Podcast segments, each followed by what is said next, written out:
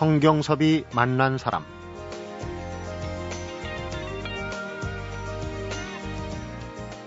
대한제국 멸망이 더욱 비극적이었던 점은 인조반정 이래 300여 년 가까이 집권했던 노론이 집단적으로 내국에 나섰다는 점입니다.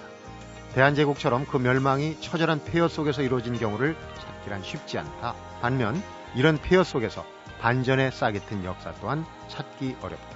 성경섭이 만난 사람, 오늘은 어제 이어서 근대를 말하다의 저자 이덕일 역사학자를 만나봅니다.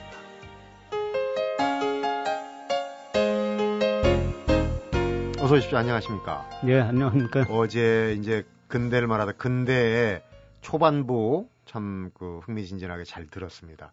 어, 넘어가는 게 이제 일제 강점기에 어, 두 가지 보는 시각 중에 친일과 독립운동, 그래서 독립운동으로 넘어가는 단계, 네. 만주에서 우리가 이제 대한 새로운 민국의 어떤 어, 태동의 그 어떤 초기의 얘기를 잠깐 들었고요.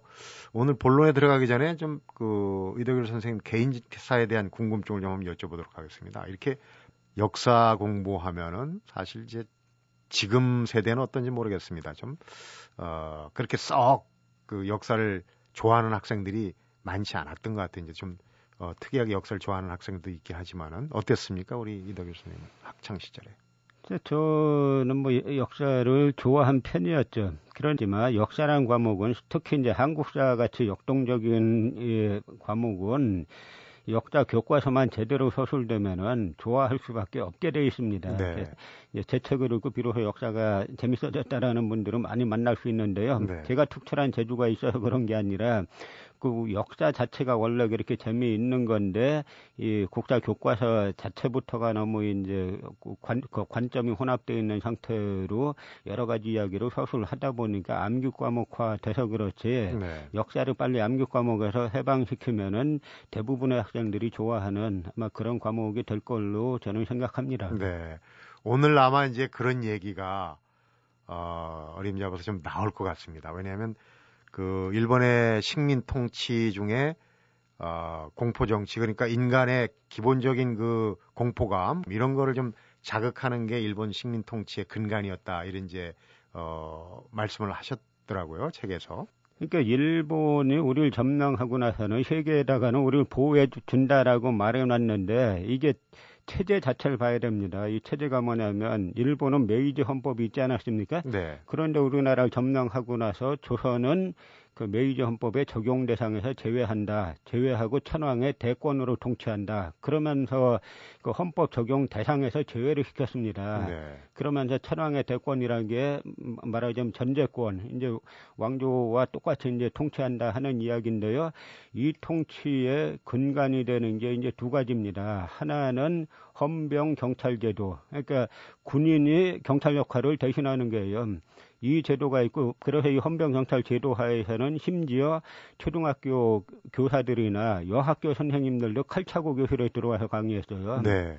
그, 그럼 그 자체로 어마어마한 공포감을 조성하고 또 하나는 일본에서는 이미 폐지한 태형이 있습니다. 매를 때리는 형. 이거를 조선에서는 그대로 적용을 시켰습니다. 야만적인 거죠. 예. 그래서 태형을 한번 맞으면 당시 기록을 보면은 태형 30대를 맞으면 대부분 죽거나 병신이 된다.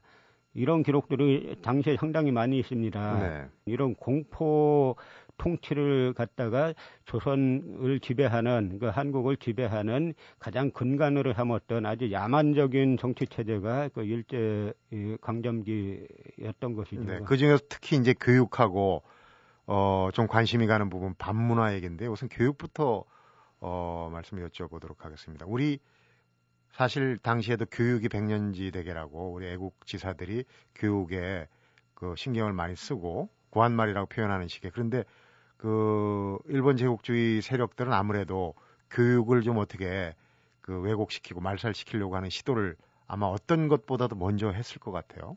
그 일본이 가장 이제 신경 쓴 부분이 교육 부분인데요.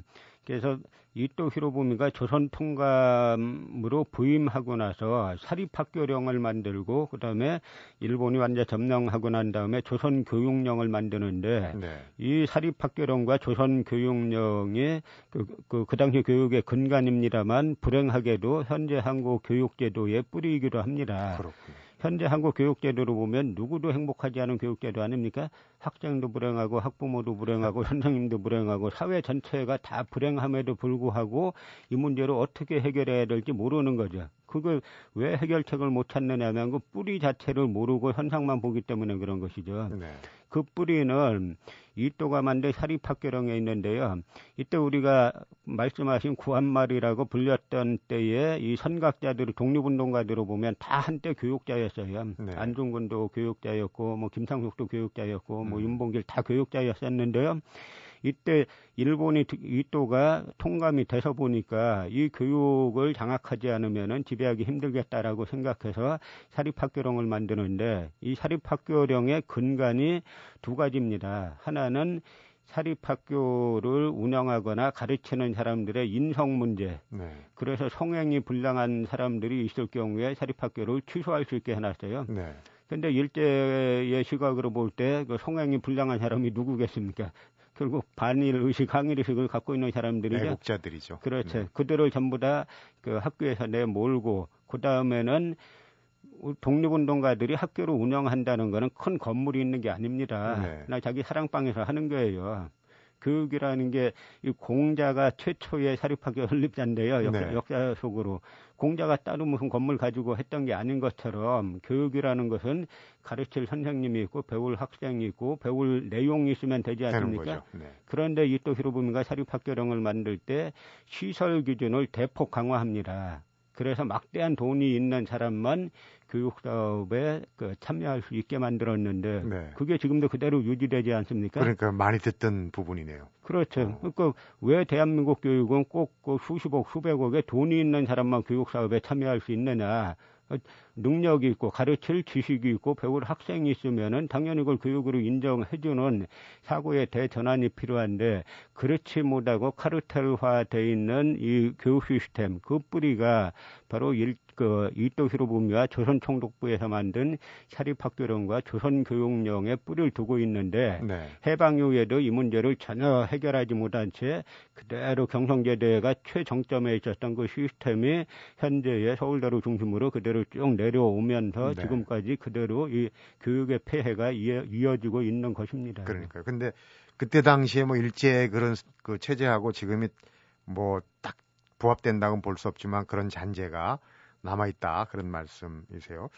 그리고 이제 또 한 가지는 일제 강점기 당시의 문학 작품이나 또 이런 걸 보면은 기생들이 나오는 요정 그 요정 정치도 사실은 지금은 조금 그 많이 없어졌습니다만은 우리 초기에도 건국 초기부터도 이제 요정 정치 뭐 정치인들 그렇게 많이 나오지 않습니까? 그런 부분 반문화도 사실 일제 에, 악습에서 기인한 거다. 그런 얘기시네요. 1895년 갑오 개혁 때 이 관기 제도를 철폐시켰습니다. 그런데 이때 일본이 그 한 해 전에 이제 일본군이 들어오면서 이 공창 제도를 개시하는 거예요. 네. 그래서 처음으로 공창 제도를 열었던 곳이 이제 묵정동, 지금 장충동 그 근처의 묵정동인데 이것이 있죠. 네. 예, 처음에는 약 70평 정도의 작은 규모로 시작했다가 나중에는 이 8,300평으로 거대하게 늘어나게 되죠. 그러면서 이토 히로부미가 부임할 때 이토가 부임할 때 네 명의 여성을 데리고 옵니다. 근데 그 중에 한 여성 같은 경우 이 사다코라는 게이사 같은 경우 이또가 그 당시 4,500엔의 거금을 주고 1년 연봉을 주고 데려오는데 이 당시에 쌀 한 가마 값이 그 5원이었어요. 네. 그러니까 쌀 천 가마 값을 주고 이 게이사를 데려왔는데 그래서 이또를 갖다가 당시에 그 개벽지 같은 천도교에서 운영하던 개벽지 같은 데서는 이또를 갖다가 이그 새끼라고 부르고 또 하나 나라 팔아먹는데 이완용과 나라 팔아먹기 위한 경쟁을 했던 인물 중에 일진회의 송병준이라는 인물이 있습니다. 네. 이 송병준이 또 이 문화에 아주 이제 깊숙이 개입하는 인물인데요.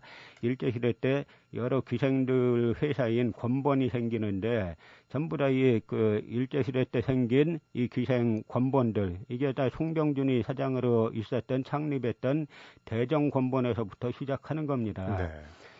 그런데 조선의 이 기생들에 대해서 우리가 오해를 많이 하는데 조선의 기생들은 다 사실은 예술가들이에요. 근데 일본이 공창제도로 도입하고 나서부터 흔히 아마 그런 말씀 들어보셨을 텐데요. 1패다, 2패다, 3패다라는 네, 네, 네. 말이 있죠. 기생의 어떤 등급이랄지 뭐 예. 그렇게 이해를 하고 있습니다만. 이, 이것이 이제 그 일본이 우리나라를 점령하고 나서 유곽제도, 공창제도로 만들고 나서 이제 생긴 것인데요.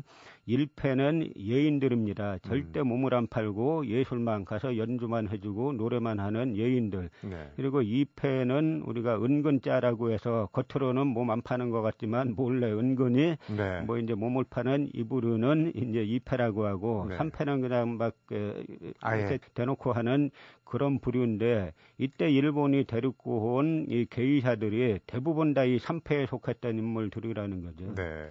그러니까 이제 그런 저금 문화, 사실은 저금 문화가 더 빨리 번지고 어, 더 이제 성행하게 마련인데 그런 문화가 결국은 반문화에 여성들을 술자리에 옆에 놓고 하고 사실은 뭐 그 세계 유래를 봐도 물론 어, 그런 나라도 많이 있습니다만 우리가 좀 그런 게 좀 번성했다 이런 비난을 받고 있지 않습니까? 이제 거기 뿌리가 거기서 온 거라고. 그렇죠. 다 일제 시대 때 이게 소위 요정 문화 당시 일본에서 조선의 이권을 차지하기 위해서 그 뭐 철도 부설권이라든지 뭐 탄광 개발권 같은 것을 갖다가 돈 주고 이제 사게 되는데 그 돈을 전달하는 장소에 바로 반드시 게이사들을 동석시켜서 술과 함께 그런 문화를 나누고 돈을 주고 하는 기록들이 당시에 상당히 많이 있죠. 네. 그래서 그 당시에 뭐 그 대일 항쟁기 때 쓴 잡지의 글들을 보면은 요즘은 세상이 뭐 막가기 때문에 그 세층 이제 쌍놈들도 네. 돈만 있으면은 뭐 기생을 안할수 있다는 운동하면서 음. 이제 비난하는 글들이 그 일제시대 잡지에 나오게 되죠. 네. 1패, 2패, 3패 얘기를 하시지만 사실 우리 뭐 시조도 쓰고 또 이 그 그림, 글에 능했던 그 예인들 많이 있지 않습니까? 그리고 또 이 기생들 중에는 아마 1패겠죠. 그 독립운동에 직접 참여하고 뒷돈을 대주고 하던 그런 의인들도 사실은 있어요. 그렇죠. 상당히 많이 기생들이 독립운동에 많이 나서죠. 그래서 이 그 예인들 이 기생이라기보다는 우리가 기생하면은 자꾸 이제 급을 낮게 보게 되는데 네. 사실은 고급 예인들입니다. 이들은 다 민족의식이 있었기 때문에 그 독립운동에도 적극 나서고 이제 독립운동가들에게 그, 그 뒷돈도 대줬던 하는 분들이 여러 명 있었죠. 네.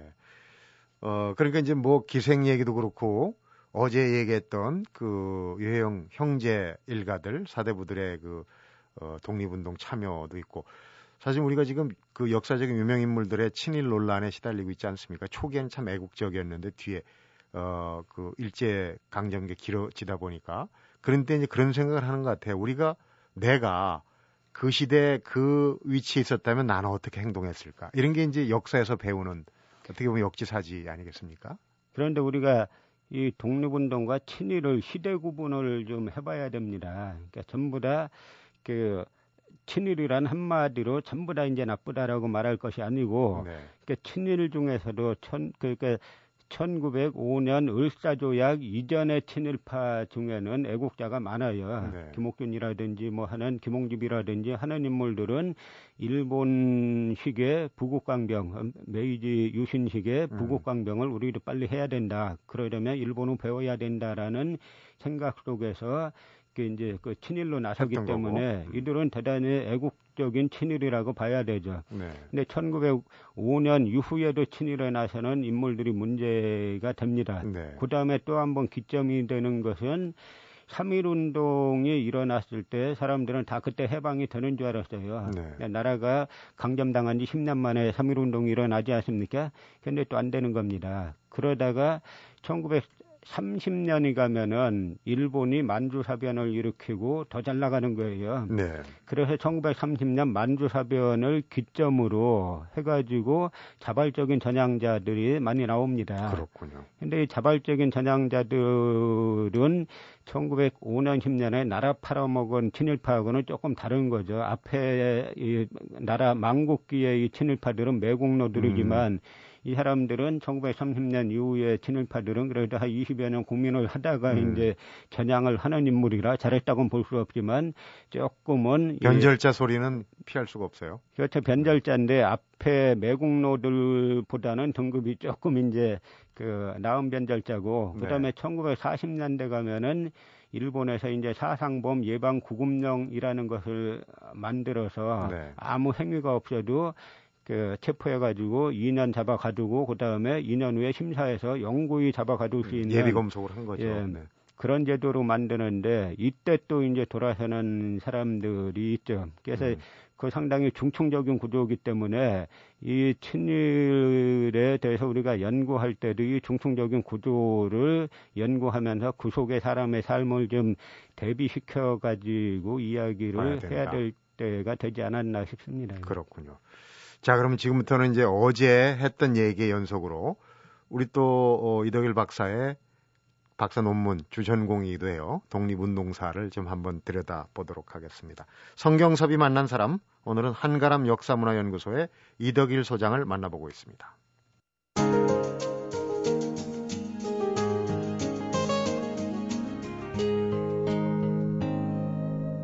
성경섭이 만난 사람.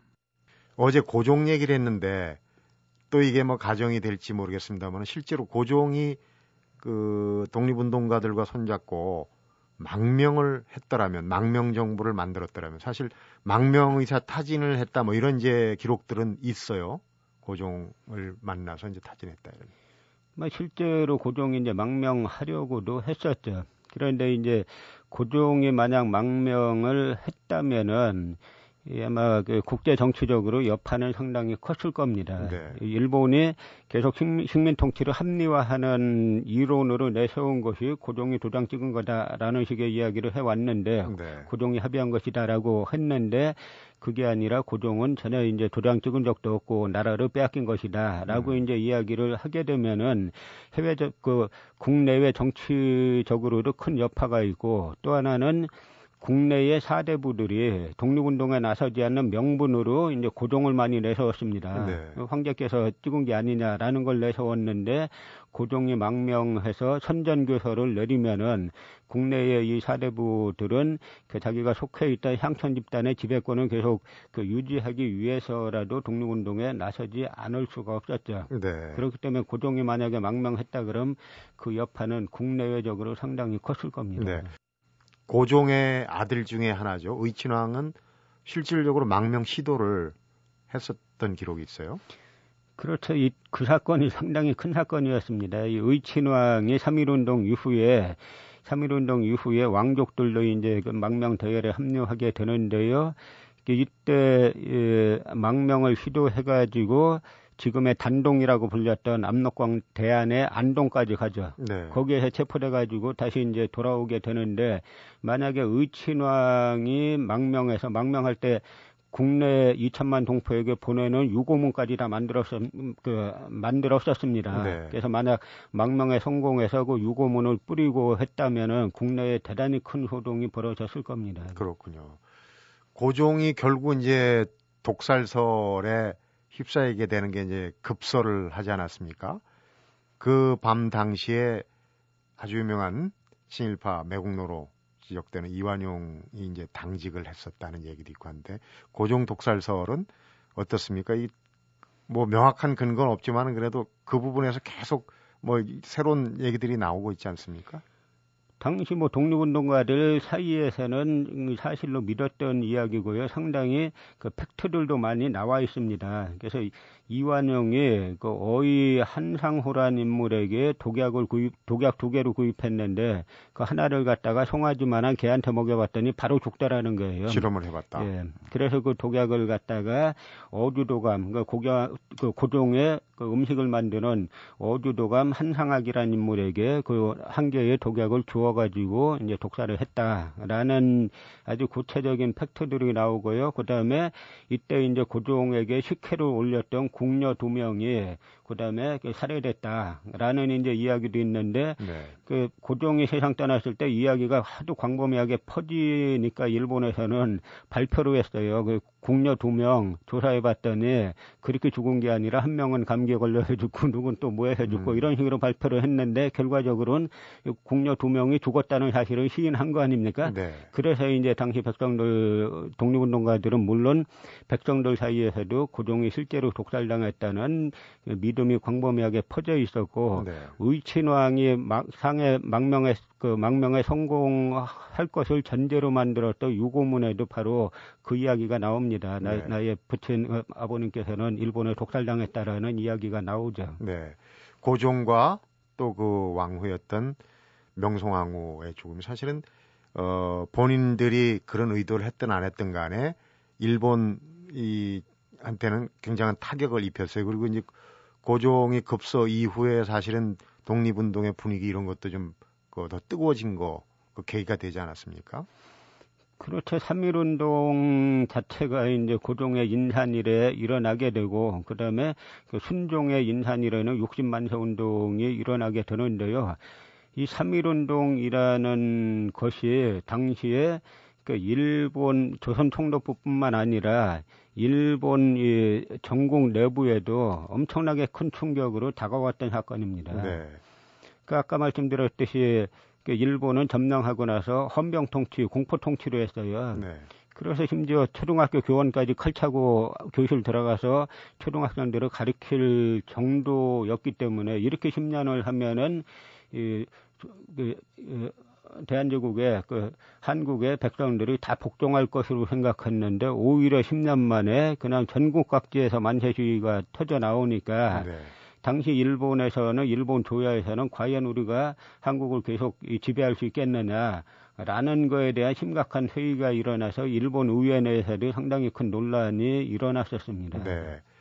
독립운동사 어제 이제 그 계략적인 개괄을 했고 사실은 이 정리된 부분도 상당히 많고 해서 이 독립운동사 자체를 체제와 인물들을 다 섭렵을 하려면 정말 시간이 많이 걸릴 것 같고요. 우선 큰 틀에서 보면은 독립운동사의 주 지역이 사실 만주라는 지역이 어떻게 보면은 어, 이덕일 소장도 지적을 했지만은 고려 시대 이후에 좀 그 쪼그라들었던 우리의 광활한 대륙 영토 아니겠습니까? 그 지역과 겹친다는 게 지금 또 중국의 동북공정도 얘기 나오고 그래서 그 만주라는 지역에 이 주는 그런 게 참 큰 것 같아요. 그렇죠. 만주라는 지역은요, 일, 그 중국이 만리장성을 짰지 않습니까? 만리장성의 동쪽 끝이 지금 산해관입니다. 네. 그 만리장성을 왜 짰냐면, 그 동쪽은 바로 동이족, 우리를 막기 위해서 싼. 거고, 네. 그 다음에 서쪽은 흉노를 막기 위해서 싼 거거든요. 그러니까 이 만리장성 그 북쪽 지역은 원래 우리 동이족들은 우리들은 우리 땅이다라는 인식을 수천 년 동안 가지고 온 겁니다. 네.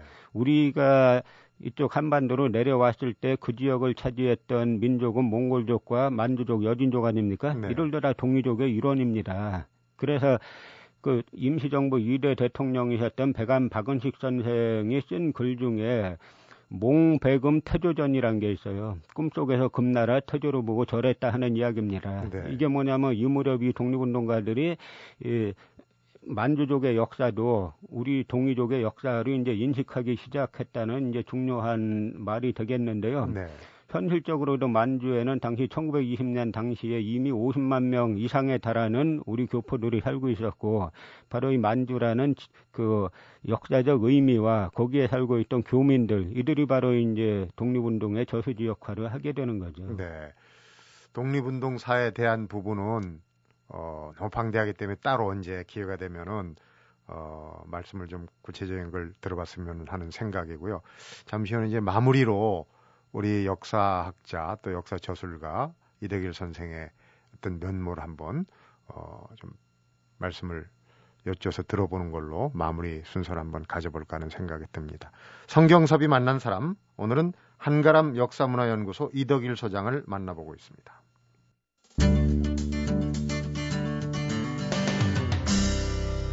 성경섭이 만난 사람.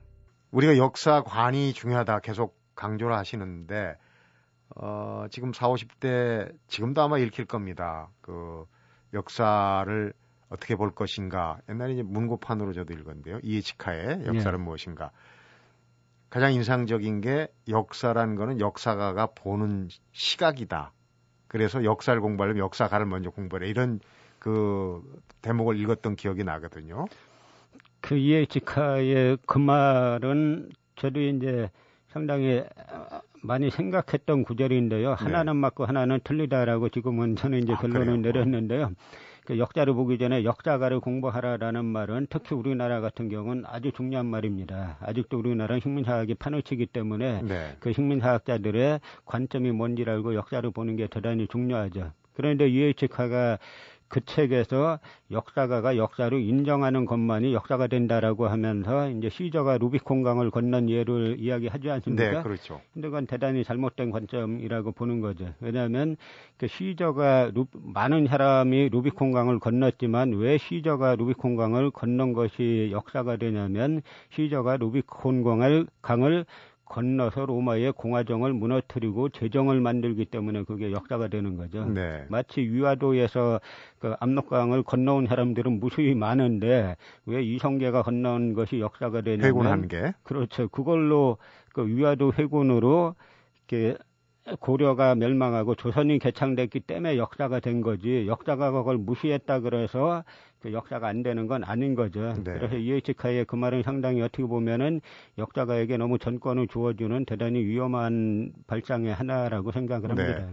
그 역사관 시각에 대한 문제 사실 같은 사료를 보면서도 다른 아까 이 식민사관이 극복되지 못했다 하는 부분에서도 어렴풋이 그런 말 그 의미를 느꼈습니다만은 보는 시각에 따라 달라질 수도 있지 않습니까? 그러니까 역사가의 시각, 역사가의 역할이 참 중요하다는 생각이 들면서 또 한편으로는 역사적인 사실, 이게 일사자가 아니라 역사사자입니다. 사실과 사실 두 가지 아니겠습니까? 네. 그 역사적인 사실과 진실 사이에는 좀 거리가 있을 수 있다. 간극이 있을 수 있다. 이런 생각을 갖게 되네요. 이거 어떻게 좀 혼동스러운 부분이 생기는데 어떻게 봐야 되나요, 여러분? 그러니까 그래서 이제 역작을 하려면 가장 기본 중의 기본이 사료 비판 능력입니다. 네. 사료가 있을 때 첫째 이제 사료 비판은 진짜냐 가짜냐를 보는 게 첫째고 두 번째는 진짜로 판명 났을 경우에 그 사료의 가치는 어떻게 되느냐를